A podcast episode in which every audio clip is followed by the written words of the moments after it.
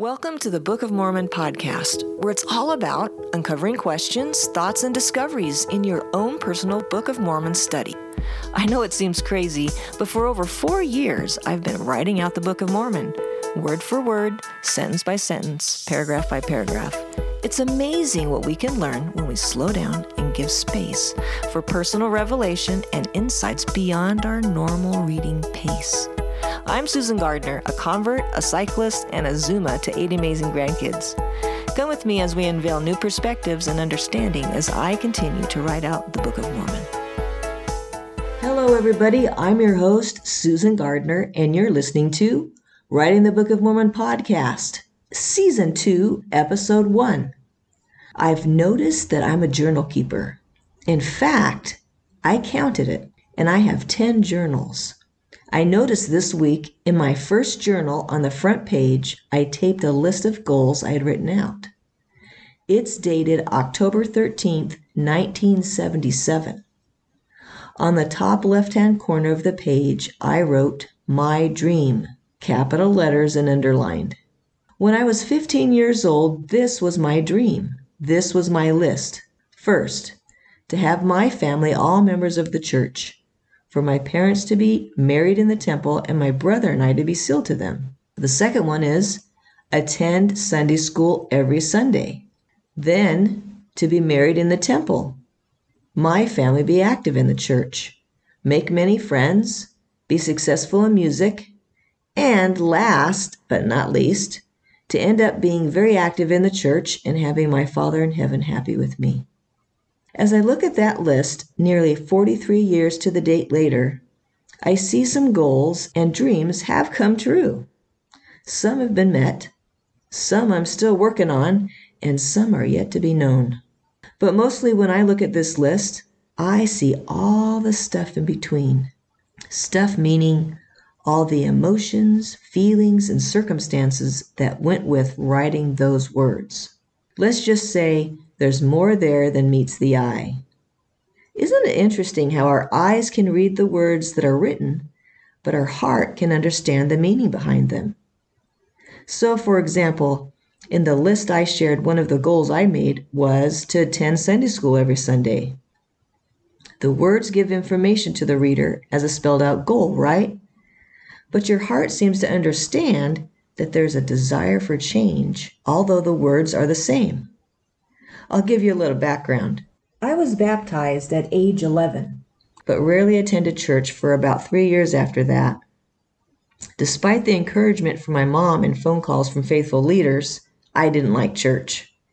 Even when I did attend, don't get me wrong, I was welcomed and everybody was really friendly, but you know what? I still felt uncomfortable. Okay, I'll be completely honest here. Truth is, when I went to church, it seemed I'd always have to wear a dress. Being an athletic or outdoorsy rough and tumble girl, dresses were not my vibe. Therefore, church just wasn't my thing. My point is, there's always more to the story than written words on the page. In fact, we are told this is the case many times in the Book of Mormon. Amidst all the amazing entries, we're reminded at least 51 times throughout the book, the recorded entries we read don't include all the details. We're told how difficult it is to write on the plates, that there are many more things which are not included. We read this is not a full account, and learn what we do have isn't even a hundredth part. I've discovered many things if I have sought the Spirit to fill in the missing details. Here are just three. First, reminding myself these are real life situations make a big difference to what I'm reading.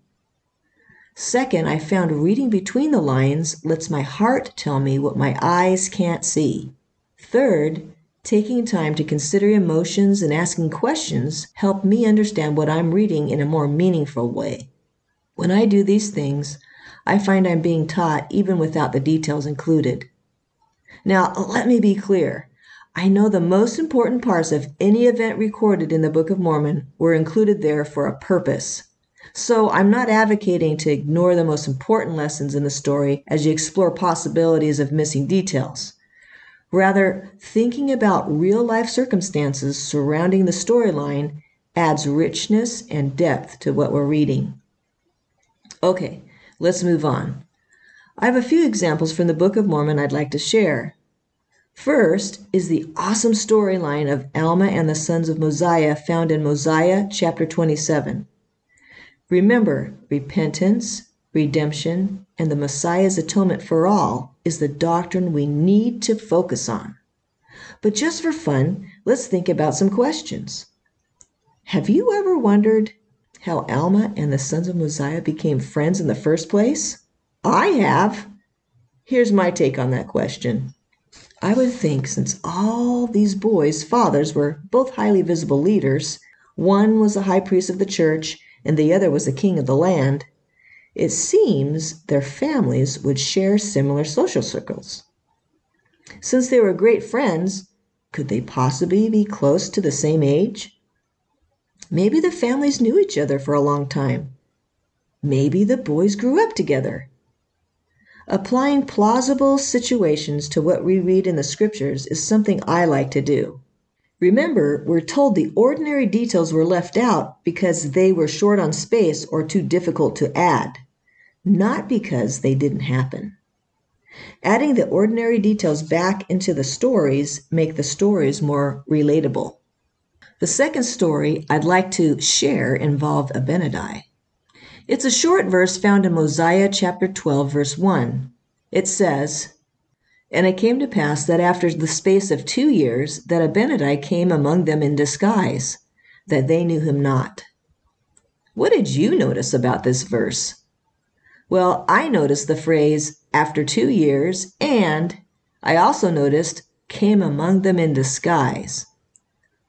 I know all my points are purely conjecture and that they don't really matter, but for me to sit in that space a minute and think about the phrase two years, I think about how the time would go by for me. I think about all the changes that can happen in that time wars and political unrest, changes in government. There are marriages and babies are born and people die. All the celebrations, birthdays and anniversaries, graduations and holidays. A lot happens during the two year period, wouldn't you say? I also wonder how did he know to go back after two years of being away?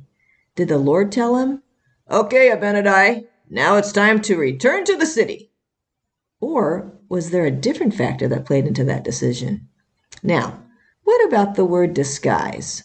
Previously, when I read this verse and saw this word, I just conjured up in my mind somebody putting on a silly mask to sneak into the city undetected.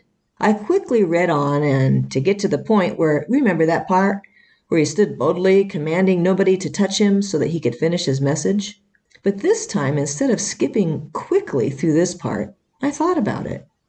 As I did so, yeah, you guessed it, many questions came to mind. Questions like When Abinadi got to the city, what was it that made him realize he needed a disguise? Was there a guard or someone at the entrance? Abinadi was certain would recognize him even after two years. If that was the reason, maybe two years earlier, when he was thrown out of the city, it created a big enough commotion that Abinadi would still be uh, easily identified? Was the disguise something he realized he needed right then? Or did he know he'd need it all along? And what about that disguise? What did he use? Did he just hide his face, or was it something more? Yes, I know none of this matters. But again, stopping and thinking and questioning helps me go into the story better. I get a more realistic feel for what's happening. May I share something with you that happened to me recently? I mean, when I was putting this podcast presentation together, is when it happened. I remember going through the process for this particular verse.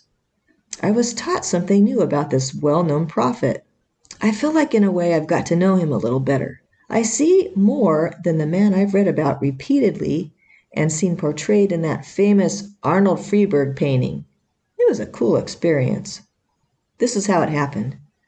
In fact, it seems like I saw this great prophet in a new light. I saw a man willing to go back to a city he'd been cast out of after two years. We don't know what he did during that two year waiting period, yet when, when he was called upon to return, he may have had to make the decision to leave safe and comfortable for hostile and wicked. I saw Abinadi not just trying to get into the city undetected. I saw a dedicated prophet of God willing to do anything to get into the city so that he could testify to those who lived there, even if it meant disguising himself to do so. I was taught that Abinadi had been an obedient, steadfast, and tenacious man long before he ever stood in the court of King Noah.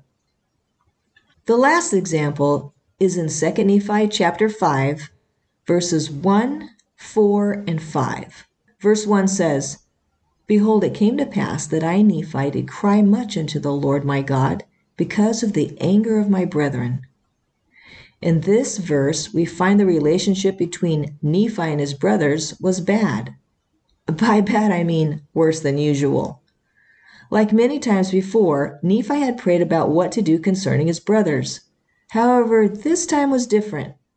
Mormon describes Nephi as crying much. He must have approached the Lord many times about this situation. This weighed heavily on his heart. Verse 4 tells us why it was such a pressing issue. Now, I do not write upon these plates all the words which they murmured against me, but it sufficeth me to say that they did seek to take away my life. Again, we see we're not giving every detail, but are made aware of the severity of the situation and why Nephi had sought the Lord many times for answers. Next verse, verse 5. And it came to pass that the Lord did warn me that I, Nephi, should depart from them and flee into the wilderness, and all those who would go with me. There's his answer. He needs to bring all those that will go with him and get out. As I thought about Nephi receiving this direction to leave, I thought about past direction he had received directed to his brothers. Let's see, he's been told to lead them and teach them, he's been told to help them, serve them, love them, and forgive them. Now he's told to leave them, flee, and to take all those that would go with him. It's come to this. How heartbreaking to know there's no fix. There's nothing left to do at this time or say at this time, only to leave. To get a better idea of what Nephi may be feeling, I like to review what Nephi has gone through with his brothers. When I do so, I see mostly conflict and difficulty. At the same time, I can appreciate how it may have been painful to face the fact it was time to leave them. Moments like these remind me what I'm reading is real, not fantasy. I know Mormon was inspired by God to compile a book using sections from many records kept over the centuries. This abridged book would change the lives of millions of people thousands of years in the future. I mean, come on, no pressure, right? If I could write Mormon a letter, it'd go something like this Dear Brother Mormon, can I just say good job?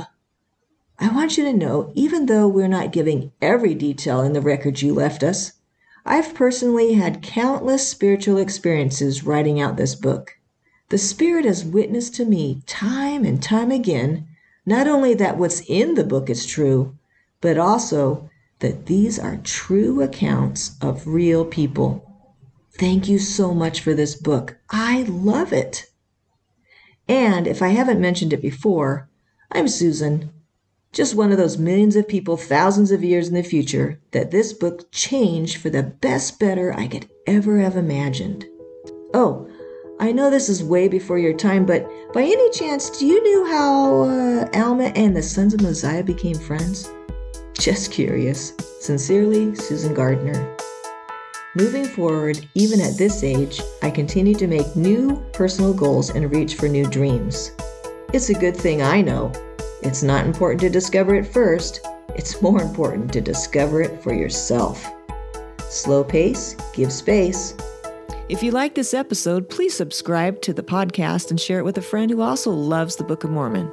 And if you're on Facebook, be sure to like our page and join our community. You type in Writing the Book of Mormon Dash Discussion Group. This will keep you up to date and current with new topics and conversations surrounding our study. I do appreciate you, and I hope you have an amazing day.